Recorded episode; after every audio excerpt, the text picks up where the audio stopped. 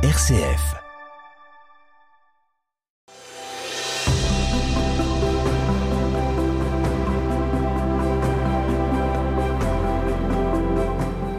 Bonjour à toutes et à tous. Les Lumières du Nord aujourd'hui vous emmènent euh, dans les Flandres pour découvrir Advige d'Anvers. Lumière du Nord, frère Rémi Valéjo.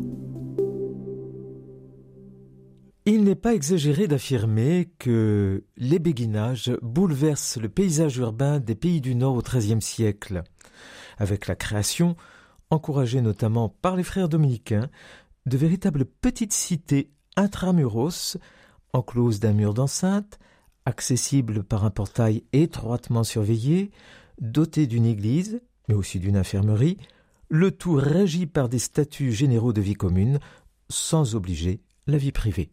Vous en avez le témoignage à Bruges évidemment, mais je vous recommande particulièrement d'aller dans le petit béguinage de Courtrai au pied de euh, l'église de Courtrai. C'est un lieu merveilleux à visiter. Le nombre considérable de béguines dans une même ville relève très certainement d'un déséquilibre démographique au XIIIe siècle. Cependant, ces institutions ne sont pas seulement une réponse à un problème de surpopulation féminine dans les cités d'Occident au XIIIe siècle. Elles sont aussi surtout le signe d'un authentique désir de vie spirituelle.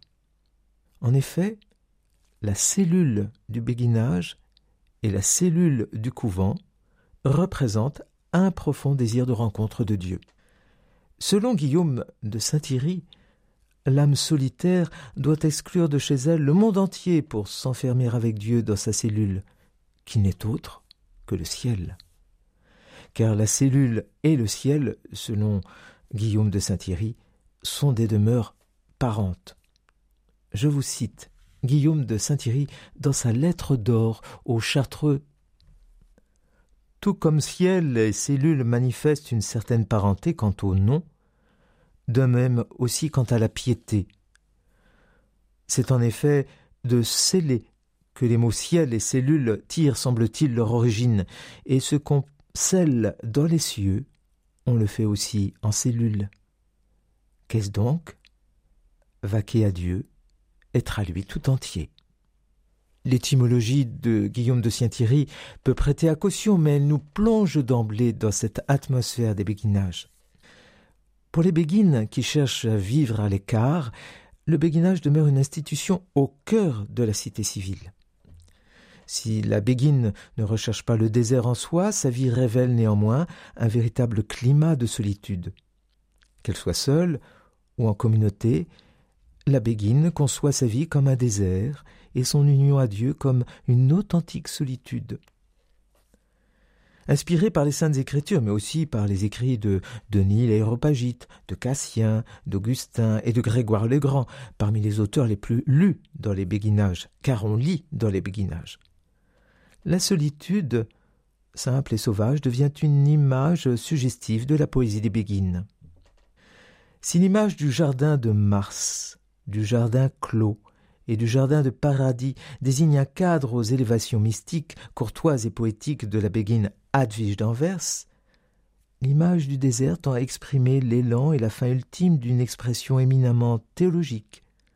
Symbole de l'union avec Dieu, le désert représente le lieu de la naissance, du non-savoir, l'au-delà de toute parole et pensée, où tout fait silence pour accueillir Dieu en son essence.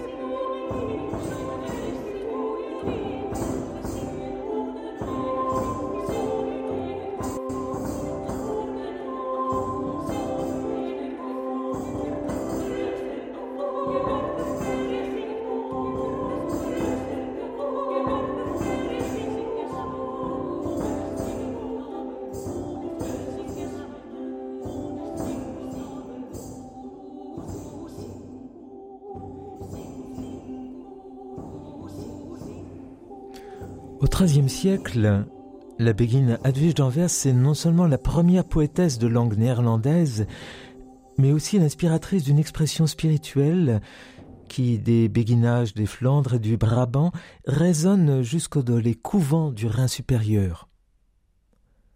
Célébration de l'union mystique à Dieu, au gré d'images empruntées à la célébration de la nature et à la littérature courtoise, celle des troubadours, sa poésie influence la prédication des mystiques flamands mais aussi, plus lointain, celle des mystiques rénans. Si la postérité immédiate d'Edwige est bien attestée, notamment dans les traités de Jan van Ruysbroek, le solitaire de la forêt de Soigne, les données historiques la concernant elle-même font totalement défaut. On la situe effectivement vers 1275, mais qui est-elle, Edwige d'Anvers son langage révèle qu'elle est sans doute issue de la grande noblesse anversoise. Et sa correspondance témoigne qu'elle est à la tête d'un petit groupe de femmes auxquelles elle s'adresse en tant que maîtresse, avec bienveillance et autorité. En fait, c'est une des premières femmes qui, aux environs de 1240, adopte un style de vie religieuse libre, hors de toute institution monastique, d'où émerge le mouvement des Béguines. Sa correspondance avec euh, ses amis révèle une maîtresse spirituelle, tandis que son recueil de quatorze visions la situe au cœur d'un réseau de béguines et de moniales, de recluses et de reclus, de prêtres et même de maîtres en théologie, qui s'étend de l'Angleterre à la France, et surtout au monde germanique. Parmi ces femmes et ces hommes, Advige d'Anvers évoque non seulement un prêtre de Hollande rejeté mais pourtant illuminé, ainsi que une béguine que maître Robert fit exécuter à cause de son juste amour. Advige connaît le latin et cite très souvent saint Augustin, mais c'est en moyen néerlandais qu'elle s'exprime. Son œuvre se compose de poèmes strophiques, de poèmes à rimes, plates, regroupés sous le nom de mélange poétique mais aussi de visions et de lettres. Son expression, généreuse et lumineuse, révèle néanmoins, au détour d'une phrase, un sentiment d'incompréhension et même une véritable persécution de la part de ses proches. Enfin, ces poèmes, d'une grande et vive sensibilité, témoignent d'une vie spirituelle, aux mines l'amour personnifié, le Christ lui-même, se dérobe sans cesse pour enflammer le désir du moi amoureux de la Béguine. Selon Advige, la divinité, au-delà de tout, demeure souvent un Dieu qui se cache. Mais à la faveur de ces visions, le Dieu caché, selon Isaïe, lui révèle lui-même l'essence de son être dans des termes qui consonnent avec la révélation de Dieu à Moïse dans le buisson ardent, manifestant ainsi son amour. Mène. Ah, vous seriez curieux d'entendre la poésie d'Advige d'Anvers. La musique que nous avons entendue, inspirée des troubadours et qui inspire les béguines, consonne parfaitement avec ce petit poème d'Advige. Dès que Mars a reparu, tous les êtres se réveillent. L'herbe naît dans la prairie et verdit en peu de jours. Ainsi fait notre désir, ainsi s'éveille l'amour. Il n'est rien qu'il ne réclame, rien n'arrête son audace, il veut que tout soit donné et qu'aimer soit notre vie. Si peu que manque à l'offrande, il en ressent grande peine. Qui prend le sentier d'amour fidèlement qu'il s'adonne à toute œuvre de bonté, pour l'honneur du seul amour, qu'il serve et toute sa vie prise, ô son choix sublime d'amour même il recevra. Toute force qui lui manque est le fruit de son désir.